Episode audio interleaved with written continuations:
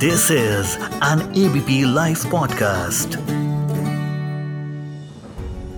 Delhi police ने X यानी Twitter पर एक ट्वीट के ज़रिए बताया, प्रिय दिल्ली वासियों बिल्कुल भी घबराए नहीं, कोई लॉकडाउन नहीं है। बस दिल्ली ट्रैफ़िक पुलिस के वर्चुअल हेल्प डेस्क पर उपलब्ध ट्रैफ़िक जानकारी से खुद को अपडेट रखें। भारत, यानी हमारा इंडिया फ़िलहाल जी ट्वेंटी शिखर सम्मेलन की अध्यक्षता कर रहा है। पहली बार जी ट्वेंटी शिखर सम्मेलन का अठारवा आयोजन दिल्ली में पीएम नरेंद्र मोदी की अगुवाई में आने वाली 9 से 10 सितंबर को होगा। जी ट्वेंटी दुनिया के 20 देशों का ऐसा समूह है जिसमें 19 देश और यूरोपियन संघ शामिल हैं। सब कुछ मैं नहीं बताने वाली, बल्कि खुद भी जानूँगी। आखिर है क्या जी ट्वेंटी क्या डिस्कस क्या होता है इस मीटिंग में? पिछले इतने समय से जो हर साल डिस्कशंस होते हैं जी ट्वेंटी में, आखिर उनसे क्या हासिल हुआ हमें? इस बार दिल्ली बंद क्यों है? रूस और चीन से दो खास लोग इस खास शिखर में आखिर क्यों नहीं आ रहे? चलिए जरा जानते हैं इन सब सवालों के जवाब। मैं मानसी हूँ आपके साथ मेरे साथ में जुड़ चुके हैं। मेरा नाम lieutenant colonel J S Sodhi है मैं एक रिटायर्ड आर्मी ऑफिसर हूँ और मैं डिफेंस और स्ट्रेटेजिक अफेयर्स एनालिस्ट हूँ। Thank you so much ABP live podcast के साथ जुड़ने के लिए। सबसे पहले तो यही कि जी ट्वेंटी समिट को अगर आप आसान भाषा में लोगों के लिए समझा सकें बिकॉज़ जी ट्वेंटी अब नज़दीक है तो जिन लोगों को अभी तक नहीं पता वो भी जानना चाहेंगे कि आखिर क्या है जी ट्वेंटी मासी जी सबसे पहले हर भारतीय नागरिक और एनआरआई के लिए गर्व और गौरव की बात है कि भारत जी ट्वेंटी का शिखर सम्मेलन आयोजित करने जा रहा है। जी। ट्वेंटी संगठन जो है वो दुनिया का दूसरा सबसे बड़ा संगठन है संयुक्त राष्ट्र के बाद। जी ट्वेंटी छब्बीस सितंबर 1999 को स्टैब्लिश हुआ था हम्म। और इसके सदस्य 19 देश हैं और यूरोपियन यूनियन है इसके अपने 27 देश हैं हम्म। ये जो जी ट्वेंटी है ये ग्रुप ऑफ़ ट्वेंटी के लिए स्टैंड करता है और ये दुनिया का 80 percent of gross world product को ये कॉन्स्टिट्यूट करता है और दो तिहाई दुनिया की आबादी जी ट्वेंटी के सदस्य देशों में रहती है और जी ट्वेंटी के सदस्य दे, देश दुनिया का 60 प्रतिशत जो एरिया है, उस पे रहते हैं। यानी कि कहने का मतलब है कि ये इतना बड़ा विशाल संगठन है और इतना बड़ा महत्वपूर्ण संगठन है और भारत को सौभाग्य हो रहा है कि ऐसे संगठन की पहली बार प्रेसिडेंसी करने का और अब कुछ ही दिनों में इसका शिखर सम्मेलन करने का। जी ट्वेंटी जब स्टैब्लिश हुआ तो इसके चार महत्वपूर्ण एम्स थे लक्ष्य थे। पहला था कि जो ग्लोबल अर्थव्यवस्था है उसके साथ जितने भी विषय जुड़े हैं उसके बारे में बातचीत करना।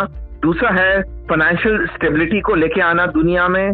तीसरा है जो ये क्लाइमेट चेंज की वजह से कई दिक्कतें आ रही हैं उसको ठीक ठाक करना। और चौथा था सस्टेनेबल डेवलपमेंट करना ताकि दुनिया का हर नागरिक को हर वो व्यवस्था मिले जिससे जिससे कि उसकी ज़िंदगी और अच्छी हो और, और खुशहाल हो। हम्म ओके तो अब जो बातचीत करना चाहेंगे वो इसके बारे में कि क्योंकि अध्यक्षता भारत कर रहा है इस बार, और कुछ लोग नहीं भी आ रहे हैं जिनके बारे में भी चर्चा चल रही है, चाहे वो चाइना से हो नाम, चाहे वो रशिया से हो नाम। तो अगर आप उनके बारे में बताएँ कि आखिर वो दो शख्स क्यों नहीं आ रहे हैं?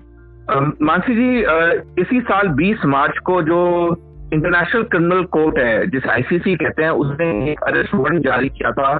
रूस के राष्ट्रपति पुतिन के नाम पे इस रूस यूक्रेन जंग लेके।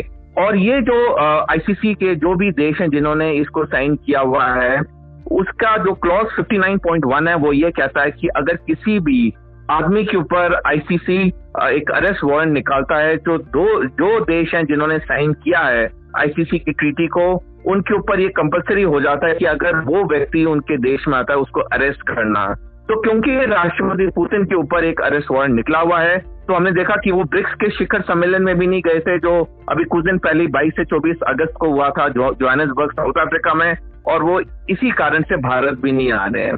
दूसरी बात जो चीनी राष्ट्रपति शी जिनपिंग नहीं आ रहे हैं ये एक्सपेक्टेड लाइन्स पे है क्योंकि चीन अपने आप को एक बहुत बड़ा देश समझने लगे खास करके पिछले सालों में जो इसको अंतर्राष्ट्रीय स्तर पे जो इसको सफलता मिली है जियो पोलिटिकल सिचुएशन में सबसे इसको बड़ी सफलता मिली, वो ये मिली कि इसने ईरान और सऊदी अरेबिया की छह साल की दुश्मनी को खत्म करवा दिया दूसरा, इसको बड़ी सफलता मिली कि हाल में ही हुए ब्रिक्स शिखर सम्मेलन में इसने वो छह देशों को बनाने के लिए अपने प्रयास को सफल किया और इन जो कि जिनका झुकाव चीन की तरफ़ है। शी जिन का जी ट्वेंटी पे नहीं आना सीधा सीधा वो अमेरिका और पश्चिमी देशों को एक ललकार सी दे रहा है कि अब वो इतना बड़ा हो गया है कि उसे ऐसे सम्मेलन में आने से कोई फ़र्क नहीं पड़ता है। मासी जी, ये वक्त की बात है कि रूस और चीन जी ट्वेंटी संगठन को छोड़ देंगे। ओके। okay. अच्छा अगर हम जी ट्वेंटी को लेकर के अगर हम ये आपसे जानना चाहें कि अगर जी ट्वेंटी ये जो होने जा रहा है, ये जब हो जाएगा, भारत की जो एक इमेज है इंडिया की जो इमेज है, वो कैसे बदलेगी?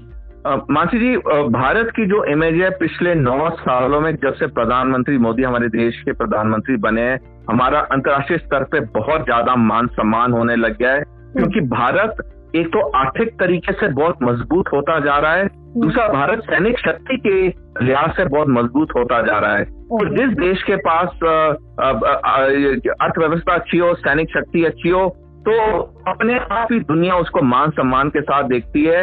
और एक और मुख्य कारण है कि भारत की जो नॉन अलाइन फॉरेन पॉलिसी है यानी भारत वही करने उसके देश क्षेत्र में होता है ये सारी दुनिया भारत को बड़े अच्छे नज़र देखने लगी है।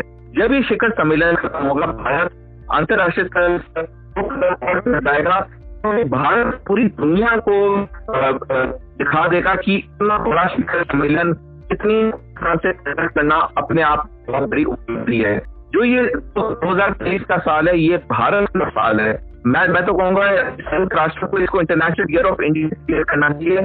क्योंकि इंडिया की प्रेसिडेंसी का दो बड़े संगठनों के जी ट्वेंटी की और शंघाई कॉपरेशन ऑर्गेनाइजेशन की, और हमने देखा पिछले एक साल में तकरीबन जब से इंडिया की प्रेसिडेंसी हुई है, इन दोनों संगठन की भारत ने जगह जगह पे भारत के अंदर इतने अच्छे वर्किंग ग्रुप्स की मीटिंग्स कराई है कि पूरी दुनिया भारत को एक सराहना दे रही है कि इतने अच्छी मीटिंग हुई है फ्रूटफुल मीटिंग हुई है। बहुत सारे लोग जो है, वो इसको लेकर भी बड़ा कंफ्यूज है कि आखिर दिल्ली में इतना ज़्यादा बंद चीज़ें क्यों क्यों की जा रही हैं? कई सारी ट्रेन भी कैंसिल्ड हैं। तो अगर आप ये भी बता सके कि अगर जब जी ट्वेंटी कहीं भी होता है तो क्या ऐसा होता है? मैं मैं छोटा उदाहरण देना चाहूँगा कि जब भी कोई मेहमान हमारे घर में आता है तो हम हर वो मुमकिन कोशिश करते हमारा मेहमान कंफर्टेबल हो, और उसके लिए अगर हमें थोड़ी सी खुद भी डिफिकल्टी लेनी पड़े तो हम हंस के लेते हैं। तो हम्म। इसी चीज़ को अगर एक हम बड़े पैमाने में देखें तो हमें ये समझना चाहिए क्योंकि इतने बड़े देश इतने ज़्यादा देशों के प्रेसिडेंट प्राइम मिनिस्टर आ रहे हैं उनके साथ डेलीगेशन आ रहे हैं उनके मंत्रीगण आ रहे हैं तो जब इतने बड़े पे ये शिखर सम्मेलन हो रहा है तो थोड़ी बहुत तकलीफ़ तो होगी तो मैं आपके चैनल से हर दिल्ली के नागरिक से अनुरोध करना चाहूँगा कि वो पूरा योगदान दे भारतीय सरकार का जो भारतीय सरकार ने रूल रेगुलेशन निकाली है उसका पूरा योगदान दे ताकि ये सम्मेलन बहुत सफल हो और जब ये सम्मेलन सफल होगा तो दिल्ली वासियों को और पूरे भारत का जो मान सम्मान होगा वो बहुत ज़्यादा बढ़ जाएगा एग्जैक्टली exactly. uh, क्या आप ये भी बता सकते हैं कि इस सम्मेलन में एग्जैक्टली exactly होता क्या है और क्या होगा मासी जी इस सम्मेलन में एक फाइनल जो कम्युनिके होगा या जो डिक्लेरेशन होगी वो साइन होगी जिसमें कि कई मुद्दों के ऊपर सारे जो सदस्य देश हैं वो हस्ताक्षर करेंगे और एक कॉमन ग्राउंड पे आएँगे। और बेसिकली ये जो मुद्दे होंगे ये फाइनेंशियल होंगे ताकि जो भी दुनिया में अब रूस यूक्रेन युद्ध की वजह से ग्लोबल सप्लाई चेन अफेक्ट हो रखी हैं महँगाई बढ़ रही है वो सारी चीज़ें कंट्रोल की जाएँ ताकि एक आम नागरिक की ज़िंदगी में जो महँगाई आई है, वो महँगाई कम हो। दूसरी चीज़ जो इस सम्मेलन में बात होगी, वो ये होगी कि जो सिक्योरिटी सिचुएशन है, उसे कैसे इम्प्रूव किया जाए ताकि जो आर्थिक व्यवस्था है, वो अच्छी हो हर देश की। हर सदस्य देश अपने नागरिकों को और सुविधाएँ दे पाए। तो बेसिकली जब ये सदस्य देश के हेड्स मिलेंगे तो कई मुद्दों पर बात करेंगे, जिससे कि दुनिया में अमन शांति आए और दुनिया के हर नागरिक की ज़िंदगी और अच्छी और खुशहाल हो। अगर हम पिछले जी ट्वेंटी मिशन की बात करें, क्या आप कुछ ऐसे पहलुओं को बता सकते हैं, कुछ ऐसे इम्पोर्टेंट डिसीज़न को जिनका असर हमने देखा हो? बिल्कुल मासी जी, जब से जी ट्वेंटी बना है, तकरीबन हर शिखर सम्मेलन में जो एक अहम मुद्दा डिस्कस हुआ है, वो है क्लाइमेट चेंज का कार्बन फुटप्रिंट को रिड्यूस करने का। और हम देख रहे हैं कि जी ट्वेंटी स्पेशली इस मुद्दे पे इतना सफल हुआ है कि आज हर नागरिक जानता है कि हमें अपना कार्बन फुटप्रिंट कम करना है, हमें जो पोल्यूशन है, उसको कम करना है। और ये चीज़ इतनी ज़्यादा सिंकिन हो चुकी है दुनिया के हर नागरिक में तो हम देख रहे हैं कि जगह जगह पे जो पोल्यूशन लेवल्स हैं, वो कम हो रहे हैं। दूसरी चीज़ जो ये संगठन ने हासिल की है, जब से ये बना है, वो है आर्थिक स्टेबिलिटी लाना, जो कि इसने काफ़ी अचीव की है। सिर्फ़ पिछले एक डेढ़ साल से थोड़ी प्रॉब्लम होगी, क्योंकि रूस यूक्रेन युद्ध शुरू हो गया। अदरवाइज़ ये ये जो संगठन है, ये काफ़ी सफल हुआ है। चाहे अर्थव्यवस्था को लेके चाहे क्लाइमेट चेंज को लेके। बिल्कुल। Thank you so much sir for sharing such information on ABP live podcast मैं मानसी हूँ आपके साथ। सुनते रहिए ABP live podcast